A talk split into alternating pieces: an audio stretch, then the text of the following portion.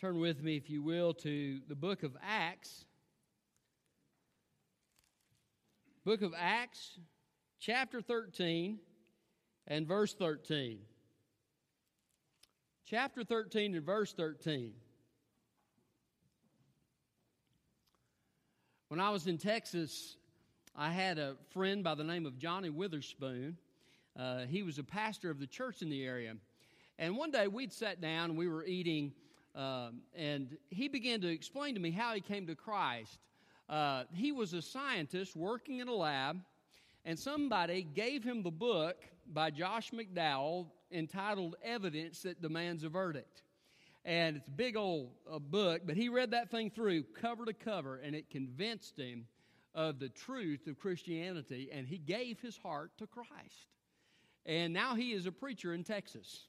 Uh, I want to tell you something God can, can change lives. God can reach down and touch somebody and bring them to Him. We serve a God who is a living God, and uh, He is good. Uh, we need Jesus Christ. Each and every one of us need Him. If you don't know Jesus Christ, you need a relationship with Him. There's something deep in your heart that will never be satisfied until you have a relationship with Jesus Christ. If you are a child of God, you need to walk in close fellowship with Him. You need Him because He carries you through the times of life that are difficult and hard. Uh, he gives you grace and answers prayer, and He is the one who walks with you uh, each day of your life. Um, the scripture here, Paul is actually going and speaking at Antioch of Pisidia. It's, it's not the same Antioch that he was sent out from but it's a, it's a town he was going to to share the gospel with, and he is giving a message in the synagogue there in Antioch Pisidia. And he begins to share with them. It's a group of Jewish people who have never heard the gospel of Jesus Christ, and he shares with them what it is and then how to respond to Jesus Christ and receive the good things that he has to offer. Uh, and so uh, the Bible says that Jesus Christ is the way to be saved for Jew and Gentile alike. And He's the way for you and for me to be saved. We need to put our trust in Jesus Christ. If you don't know Him, you need to put your trust in Him so that you can be saved from your sin. If you do know Him, you need to put your trust in Him every day because He is faithful. The title of my message is Choosing to Trust Jesus. Choosing to Trust Jesus. And we're going to begin reading in Acts chapter 13 and verse 13. Paul and his companions set sail from Paphos and came to Perga in Pamphylia. John, however, left them and went back to Jerusalem. They continued their journey from Perga until they reached Antioch in Pisidia. On the Sabbath day, they went into the synagogue and sat down. After the reading of the law and the prophets, the leaders of the synagogue sent word to them, saying, Brothers, if you have any message of encouragement for the people, you can speak. Then Paul stood up and motioned with his hand, and he said, Men of Israel, and you who fear God, listen. The God of this people chose um, our ancestors, exalted the people during their stay in the land of Egypt, and led them out with a mighty arm. And for about 40 years, he put up with them in the wilderness. Then, destroying seven nations in the land of Canaan, he gave their land to them as an inheritance. This all took about 450 years. After this, he gave them judges until Samuel the prophet. Then they asked for a king, so God gave them Saul, son of Kish, a man of the tribe of Benjamin, for 40 years. After removing him, he raised up David as their king and testified about him I have found David, the son of Jesse, a man loyal to me, who will carry out all my will. From this man's descendants, according to the promise, God brought the Savior, Jesus, to Israel. Before he came to public attention, John had previously proclaimed a baptism of repentance to the people of Israel. Then, as John was completing his life's work, he said, Who do you think I am? I am not the one, but look, someone is coming after me, and I'm not worthy to untie the sandals on his feet. Brothers, sons of Abraham's race, and those among you who fear God, the message of this salvation has been sent to us. For the residents of Jerusalem and their rulers, since they did not recognize him or the voices of the prophets that are read every Sabbath, have fulfilled their words by condemning him. Though they found no grounds for the death penalty, they asked Pilate to have him killed. When they had fulfilled all that had been written about him, they took him down from the tree and put him in a tomb. But God raised him from the dead, and he appeared for many days to those who came with him from Galilee to Jerusalem, who are now his witnesses to the people. And we ourselves proclaim to you the good news of the promise that was made to our ancestors. God has fulfilled this for us, their children, by raising up Jesus, as it is written in the second psalm You are my son, today I have become your father. Since he raised him from the dead, never to return to decay, he has spoken in this way I will grant you the faithful covenant blessings made to David. Therefore, he also says in another passage, You will not allow your Holy One to see decay. For David, after serving his own generation in God's plan, fell asleep and was buried with his fathers and decayed. But the one God raised up did not decay. Therefore, let it be known to you, brothers, that through this man forgiveness of sins is being proclaimed to you, and everyone who believes in him is justified from everything that you could not be justified from through the law of Moses. So beware that what is said in the prophets does not happen to you. Look, you scoffers, marvel and vanish away, because I am doing a work in your days, a work that you would never believe, even if someone were to explain it to you. Choosing to trust Jesus. Why should we choose to trust Jesus? Well, the first reason we should choose to trust Jesus is because of God's goodness. God is good. And, and He is faithful to us. Uh, in verse 16, He says, The God of this people Israel chose our ancestors, exalted the people, and led them out with a mighty arm. He's talking about the Exodus. God brought the people of Israel, they were suffering in slavery, and because God cared and God loved them, He brought them out of the land of Israel and gave them a hope and a future. He put up with them in the wilderness. Uh, aren't you glad that God puts up with us? There are many times that I've not deserved His goodness, I've not deserved His grace, but God has been good to me anyway. Praise God for that. He said He gave their land to them. If you've got a place to live, God's been good to you.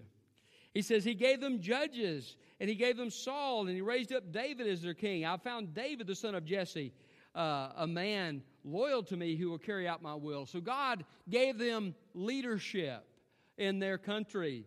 Uh, that's a blessing. Uh, leadership is a blessing.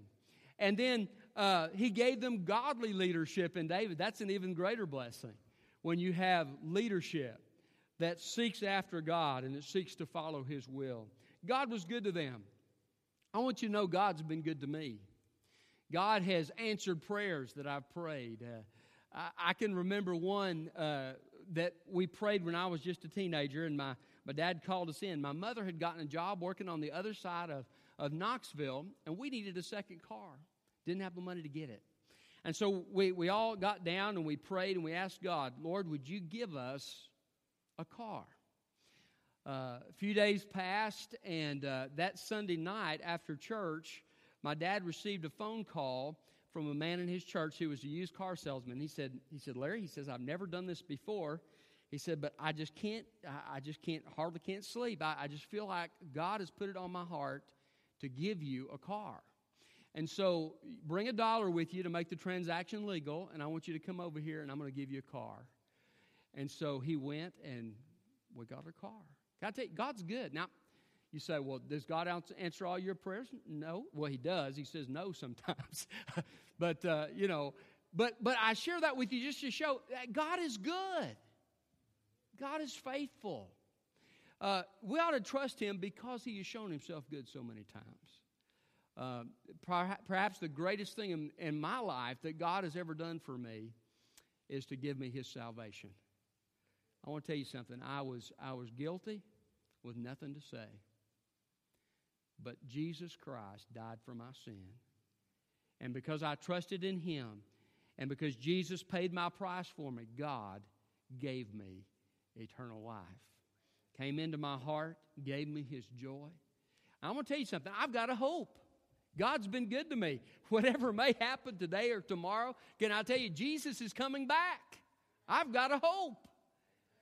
God has been good to me, and He's been good to you. Did you know the Bible says that God causes the rain to fall on the just and the unjust? That means those who know Him and love Him get rain. Those who don't know Him or don't love Him get rain. God is good, and He blesses even those who don't know Him. Uh, we all have received many blessings from God. That is a great reason to trust in Jesus Christ.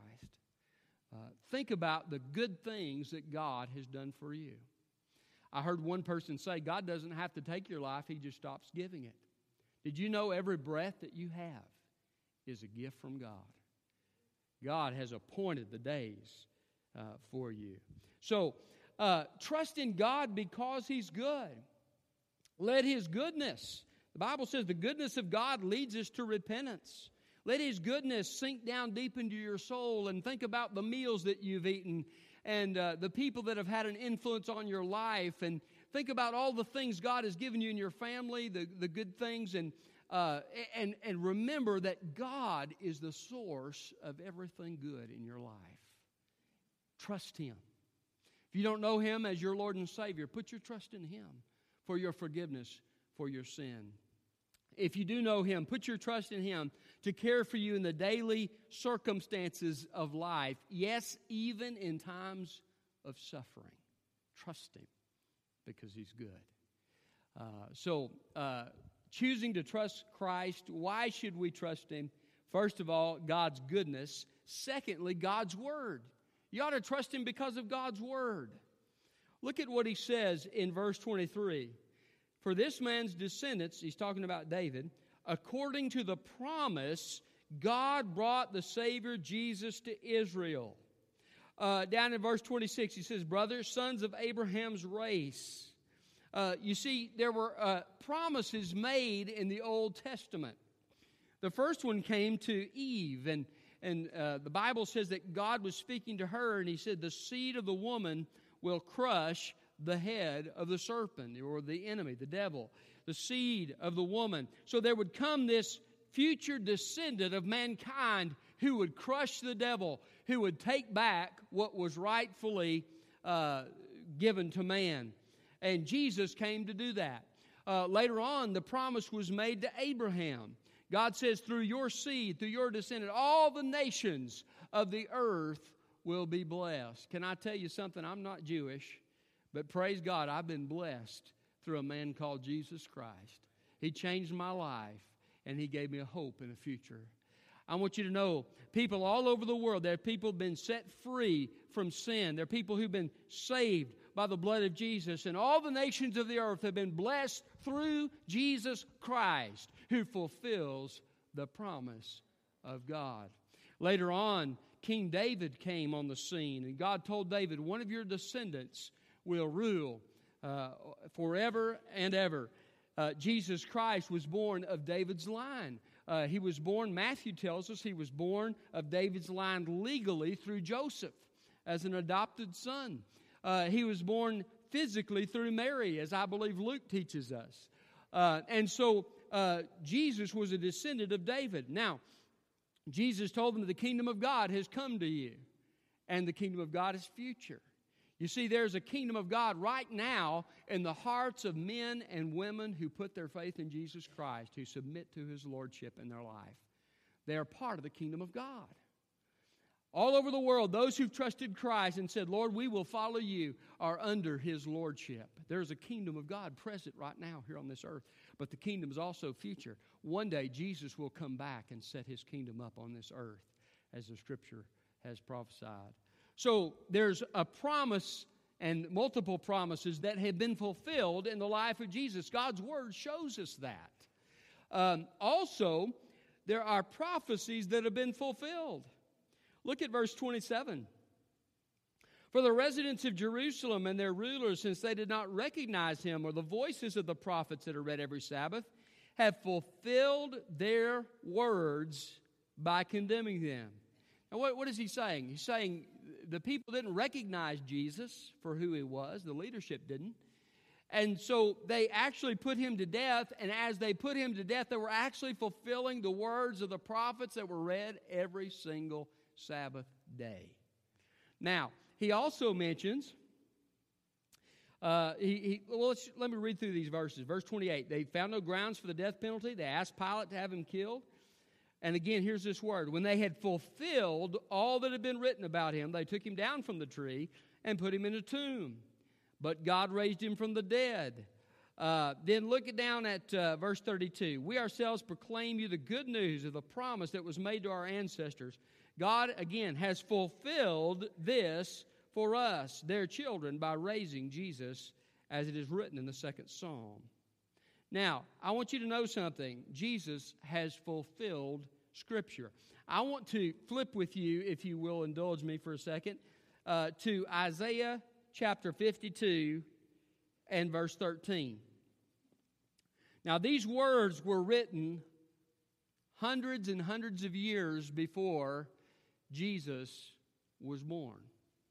Matter of fact, when they, when they uncovered the Dead Sea Scrolls over there in, in Israel, um, they found this great Isaiah scroll that you can go and see. There's a, there's a museum there called the Shrine of the Book, and you can actually go see this ancient scroll that is 200 years uh, before the time that Jesus was born. And these words are written in this scroll, and they're written in your Bible.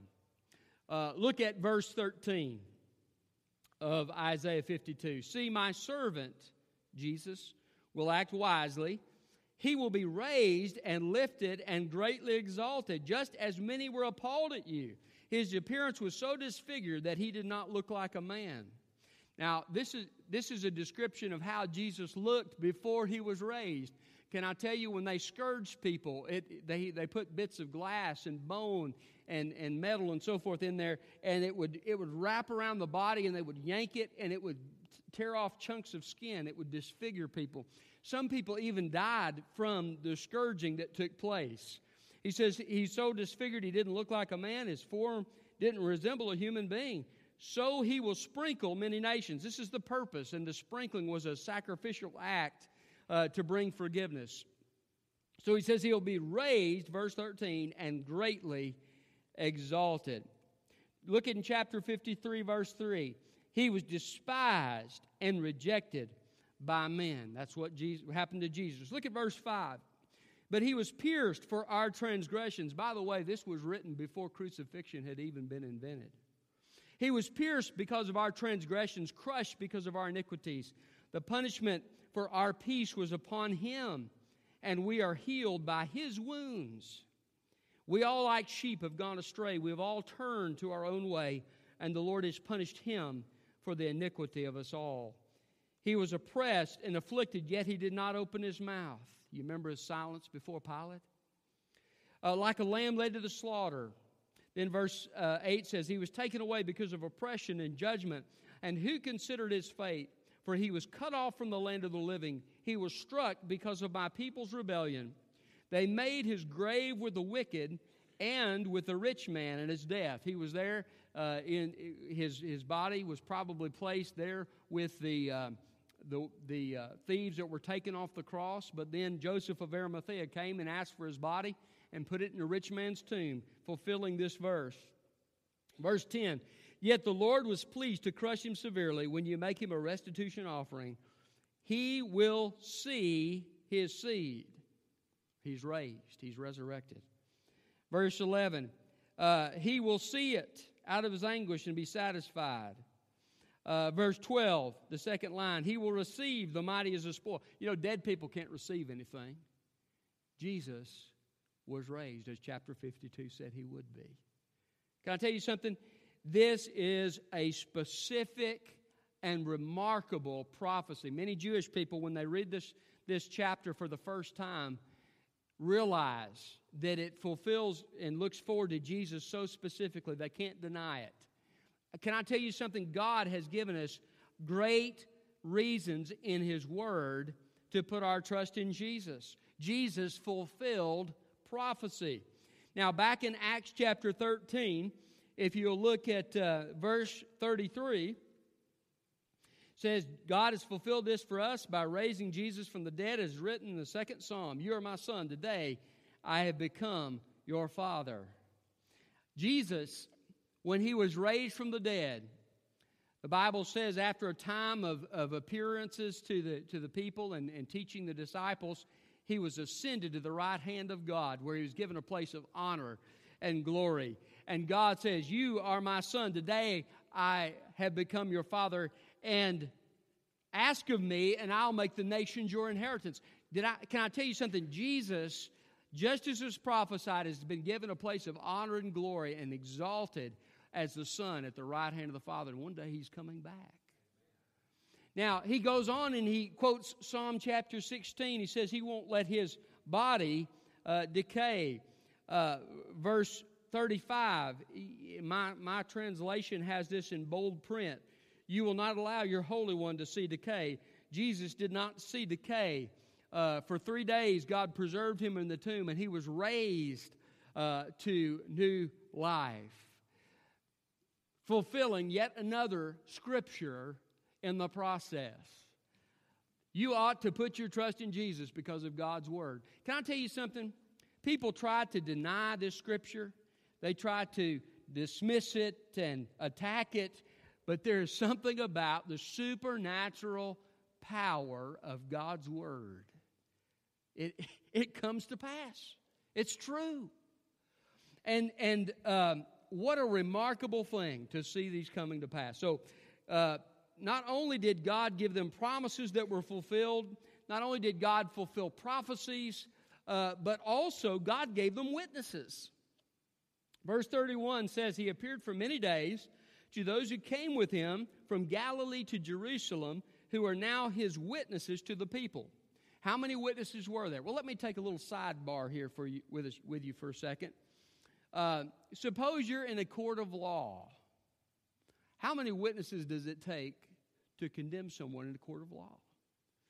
Um, I understand that some cases are won just on circumstantial evidence. Sometimes they may have one witness, sometimes they may have two.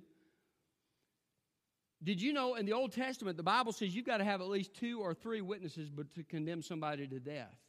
So in Jewish law, you'd have to have two or three. How many witnesses saw Jesus raised from the dead?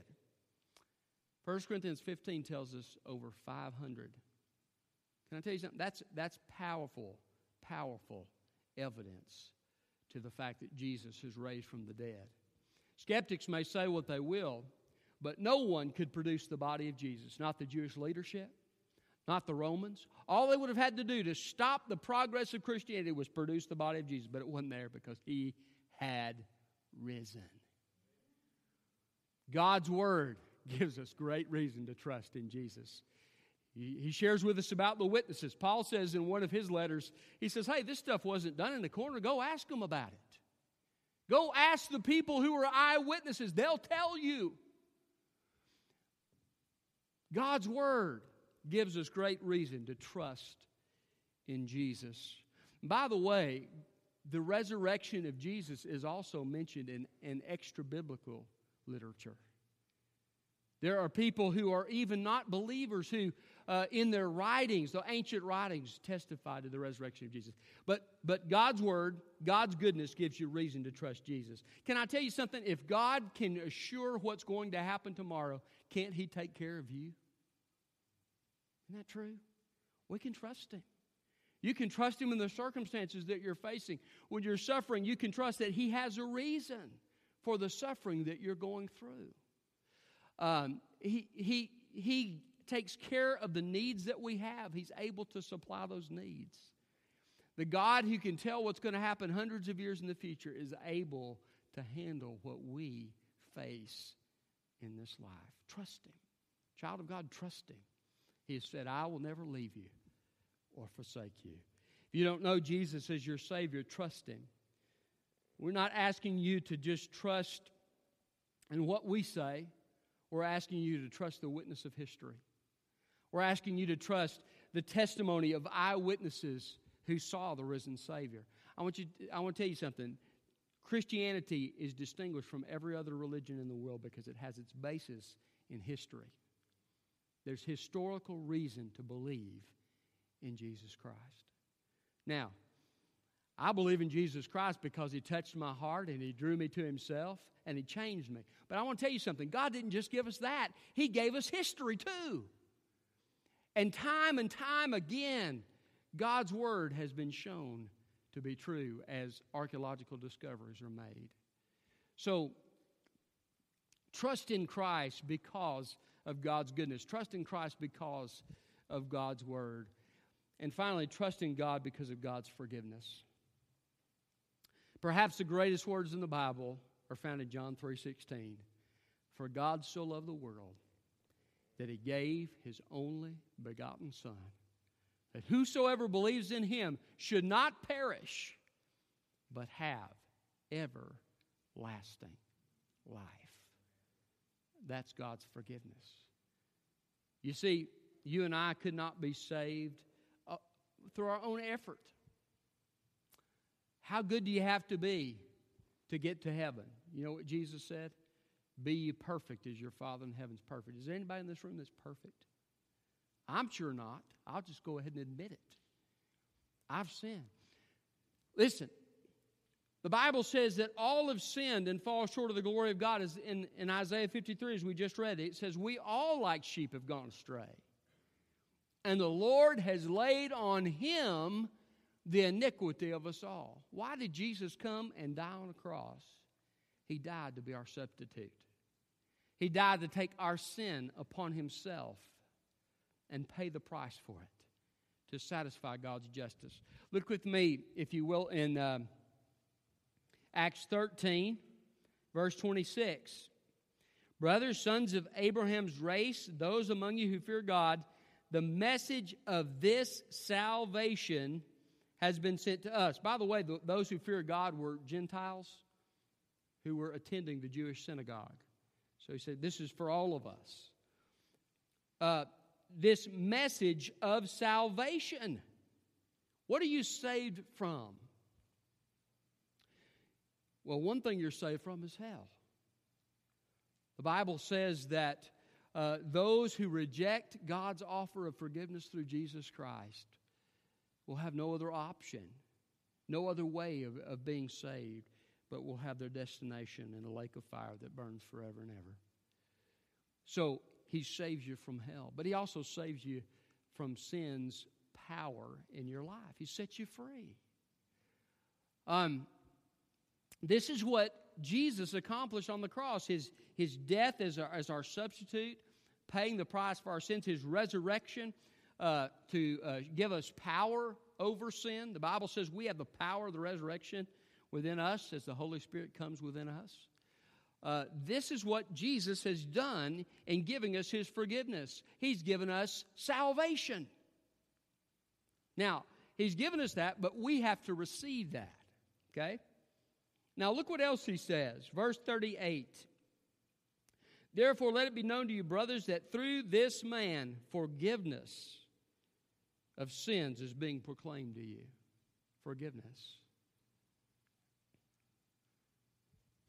The Bible says that when a person trusts Christ, God blots out the handwriting that was against them.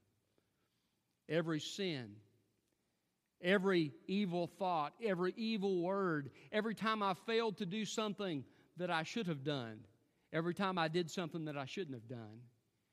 All of it was in God's record, but when I put my faith in Jesus Christ, He took His divine eraser. Whatever that looks like in heaven, I'm not sure what that looks like in heaven, but it, it, it takes care of the problem, whatever it is. And He erased my sin completely. Is that not beautiful? And He doesn't just take care of the sins in the past, He takes care of the sins of the future. Because let's face it, when Jesus died on the cross, I wasn't even born yet. He saw my sin before I ever committed it. Jesus paid the price for it on Calvary so that it could be removed and I could be forgiven and reconciled in a relationship to God. Then, look at what he says in verse 38. Uh, this through this man's uh, through this man forgiveness of sins is proclaimed to you And everyone who believes or trusts in him to save them uh, is justified from everything you could not be justified from through the law of Moses. What's he talking about there? Well, in the law of Moses, you were blessed if you kept it as a nation, you were cursed if you broke it. So if I break the law, uh, and it's inadvertent as a Jewish person under the old law, uh, I would bring a sacrifice. But if I intentionally sinned and did a, what they called a high handed sin, there was no sacrifice to be offered, to be cut off from the people.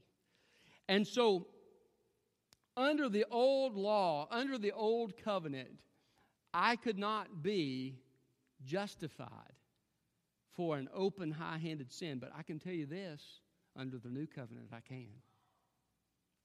The Bible says that justification takes place. So, what is justification? It's actually a legal term, it means to be acquitted. Uh, it, and that's one of the ideas that's there in that word.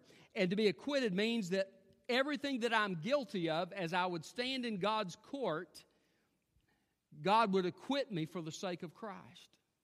Jesus has paid my penalty for you. Think about it this way this is uh, what redemption is. Um, S- suppose that I had, had gone through a school zone going 80 miles an hour and I got a ticket and he said, okay, you can pay this fine, whatever it is, $150, or you can go to jail. Those are your two options. But, but uh, do you have the money? No, I don't have the money. And so he said, well, you're going to have to go to jail. Suppose somebody would stand up in that courtroom and say, okay, I've got a checkbook here. I'm going to write a check for the full amount of what Roger's done. Here's his fee and he hands it to the judge, and the judge says, "Okay, your your fee has been play, has been received. The price has been paid. You're free to go." And so uh, that is what Jesus did for you and me. Because he has paid the price for my sin, he was wounded, as we read in Isaiah 53, wounded for our transgressions, bruised for our iniquity. The punishment that brought us peace was upon him. Because he did that for us, God can acquit us and let us go free, and he can be just in doing so. That's what justification is all about. But it's not, it doesn't stop there. Justification also means that it, it means to be made righteous, and it means that I have been given the righteousness of Christ, that God sees me as he sees Christ. Now, I'm not perfect. I'm still not perfect. I'm not, I, I've sinned, I fail. But positionally, God has given me Christ's righteousness. Um, he looked at Christ. You remember what the Bible says on the cross? Jesus said, My God, my God, why have you forsaken me?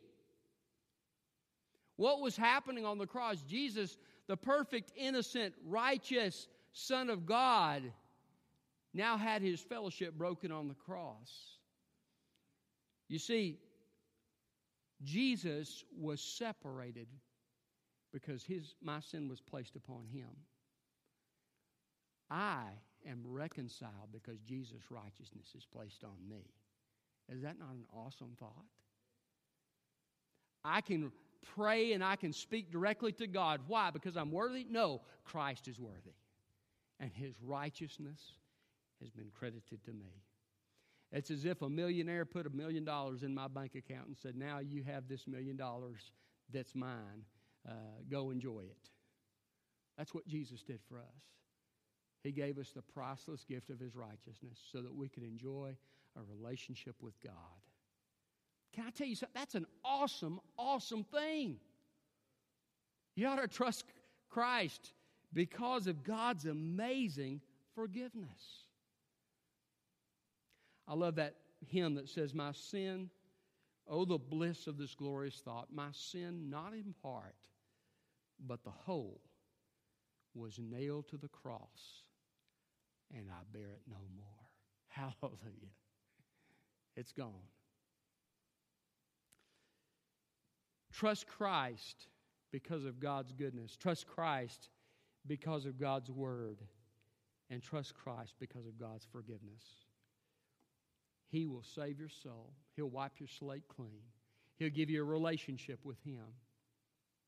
He'll give you the righteousness of Christ, as your possession so that you can enjoy fellowship with God. Choose to trust Jesus. God saw your need, and He saw my need. He saw my sin. The Bible says Jesus was a lamb slain before the foundation of the world. Before God ever said, Let there be light, there was already a plan for our redemption that He knew we would need. God saw me, and He said, You know what? I love Roger so much, and I love each and every person in this room so much. I choose willingly to send my son. That's an amazing act of grace and goodness. What would it be like for me to take that gift of salvation that God has so graciously given to me and to ignore it, to reject it, and to go my merry way without the forgiveness that God has given us at such a great price? Receive Him today. Trust Him today for all He's done. Let's pray. Father, thank you so much for the amazing gift of your Son, Jesus Christ. Thank you for your goodness to us, Lord. Your, your goodness is so great, we can't even really wrap